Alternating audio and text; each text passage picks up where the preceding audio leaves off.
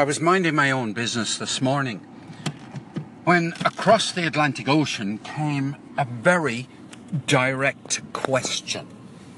It came from the east coast of the United States rather than the west coast. But here's how it goes, you see. And it came in from a good friend of mine now. He said, I've got a direct question for you. He said, the more I learn about you, the more I realize that you were actually a marketeer and a few other things he mentions. He also said, I believe that these are the major sources of your income. And then comes the question, why do you first and foremost present yourself as a poet from Cork, Ireland?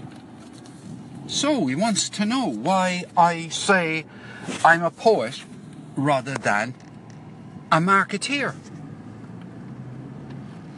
Well, I tell you very simply, there are much there there there aren't half as many poets as there are marketeers. So if you want to stand out from the crowd, call yourself a poet. If you call yourself a marketeer, you'll be in with I mean, how many other million marketeers are there in the world, you know? The fact that I earn my living as a marketeer and uh, storyteller and all that kind of stuff, that, that's neither here nor there. I mean, I'll be uh, put in a put in an envelope and uh, packed away in some kind of filing cabinet if, I, if the word gets out that I'm a marketeer. And anyway, anyway, I wouldn't want to tell anyone on uh, Anchor that I'm a marketeer. I'd, I'd prefer them to think about me as a poet. I mean, I'm not looking for any clients on uh, on Anchor. I don't want anyone on Anchor to think that I might be you know, being nice to them, developing a relationship with them, and then one day they were going to get, oh, I've just uh, launched a new training course on, you know, how to win friends and influence people. Um, please sign up here for my course or my newsletter or anything. No, no, no, no, no, no, no. The one thing people know when they say you're a, they hear that you're a poet is they know you're not going to try and sell them. Poetry because poets are awfully bad at selling their poems. And actually, there's so many poems you can get free on the internet that you know you could get through your entire life loving poetry and not actually pay a penny for it. So why on earth would I want anyone to think that I was in had any kind of business or even know that I do need some income to live on. People would be just as well assuming that I won the lotto and that I'm independently wealthy and that I have no need of your money. Now you can talk to me. You see, you can be relaxed and not be anyway suspicious that I might be trying to pull a pull a fast one on you someday. Anyway, it's true. I am a poet. I mean, I did say some places I'm a father too. Yes, I'm a father. Nobody ever asked me about my children. No, hardly anyone ever asked me about my children. Right? Uh, what else am I? An opera lover. Nobody asked me half enough questions about opera. In fact, I seem to have been singularly hopeless at, at uh, marketing myself. Oopsie daisy, sorry, I'm in a bit of trouble. Yes. Yes, I mean, nobody knows who I am. I could be saying who I am for a long time, and sure, people aren't interested in who I am. No, why should they be interested? They're interested in who they are. And that's a hard enough question for people to figure out. Hanging a label, hanging a, having hanging a piece of limestone around my neck. I'd prefer have the piece of limestone engraved saying poet or versifier or uh, dispenser of enigmas or you know a metaphorical spirit. Yeah any of those things will do me. So yes yes you can call me a poet. But my good friend Svi who asked the question I'm so grateful to you for asking me this question.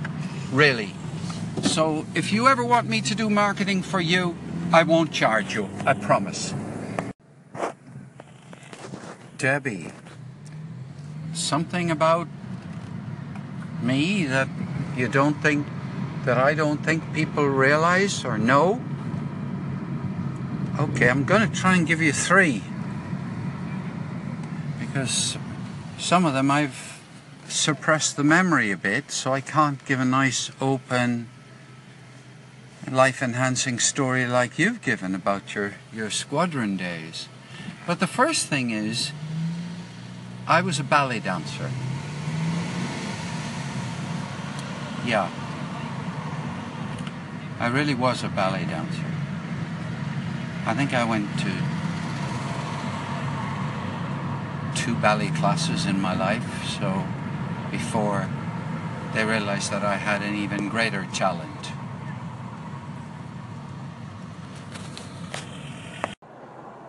Debbie, the second thing about me that will surprise you and maybe surprise others is that I'm a dab hand with a bow and arrow.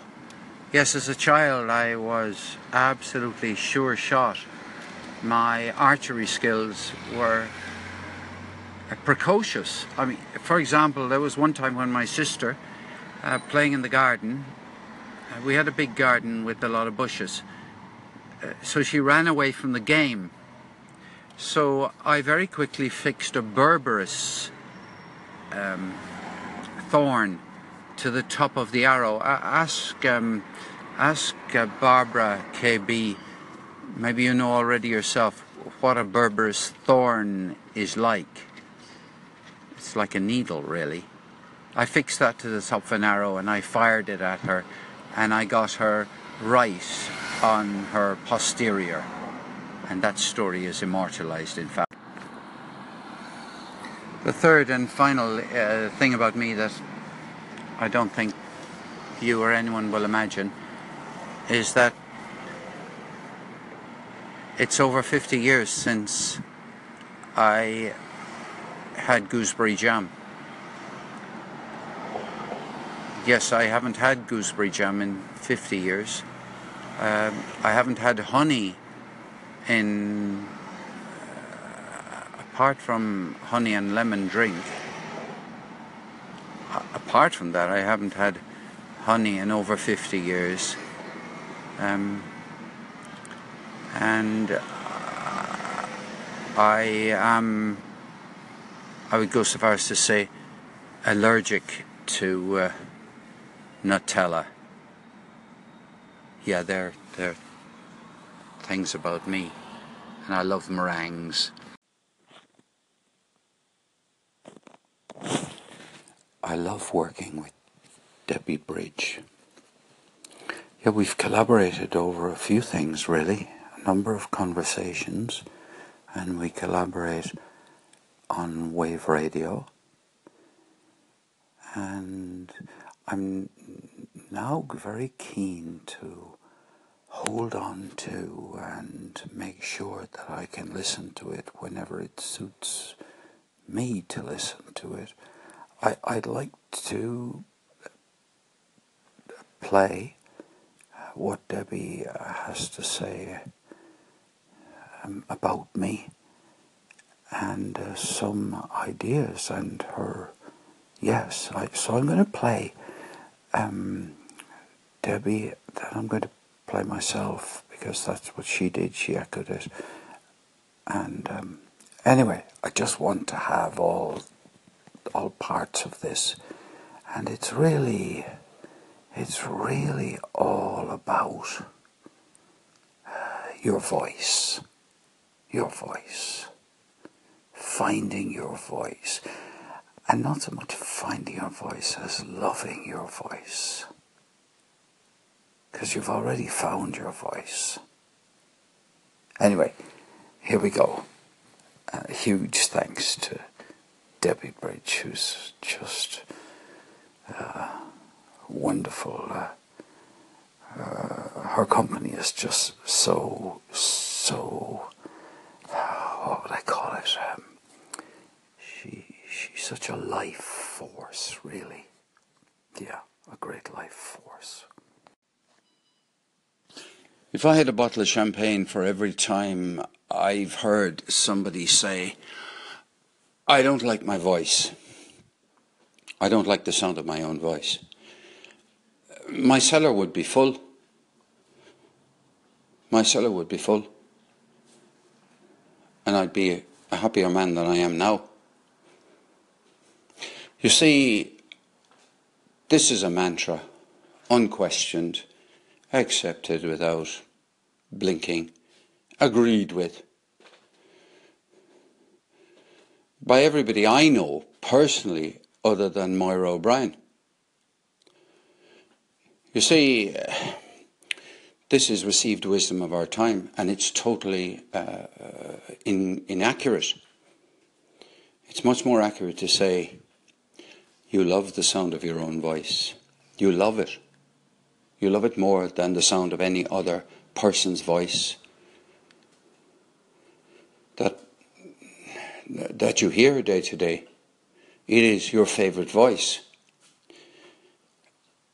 And I know I'm, I mean, I'm totally confident that I'm intellectually correct, but I don't expect you to believe me as a result of this conversation. You see, you, you like talking to other people. You like using your voice. You find it hard to say nothing. And even when you're saying nothing, you talk to yourself. You speak to yourself. You hear the sound of yourself speaking to yourself. And I don't just mean in your imagination. I mean you actually physically use your vocal cords privately often. You sing. You sing to yourself. Many more of you sing to yourself than sing to other people. You like the sound of your own voice. You like expressing your feelings, you like expressing your thoughts. Some of you are, you know, less inhibited than others. Some of you do this to your therapist, some of you do, do it to yourself, and some of you do it in the company of other people, but you do use your own voice. You like it. And I wish that you would say publicly, and by publicly I mean out loud to yourself, in the hearing of other people, I love my voice. Everything else can be built on that. But if you repeat the prevailing wisdom the uncontroversial view that I don't like the sound of my own voice. If you repeat that unthinkingly, well, if you repeat it, never mind whether it's thinkingly or not thinkingly, every time you do that, you disable yourself from doing something as a result of liking the sound of your own voice. It's not my job to run your life. It's not my job even to advise you on how you should run your own life, or even. But I, I have uh, a wish, which I've satisfied now, to say that the received wisdom, when subjected to consideration, doesn't hold up.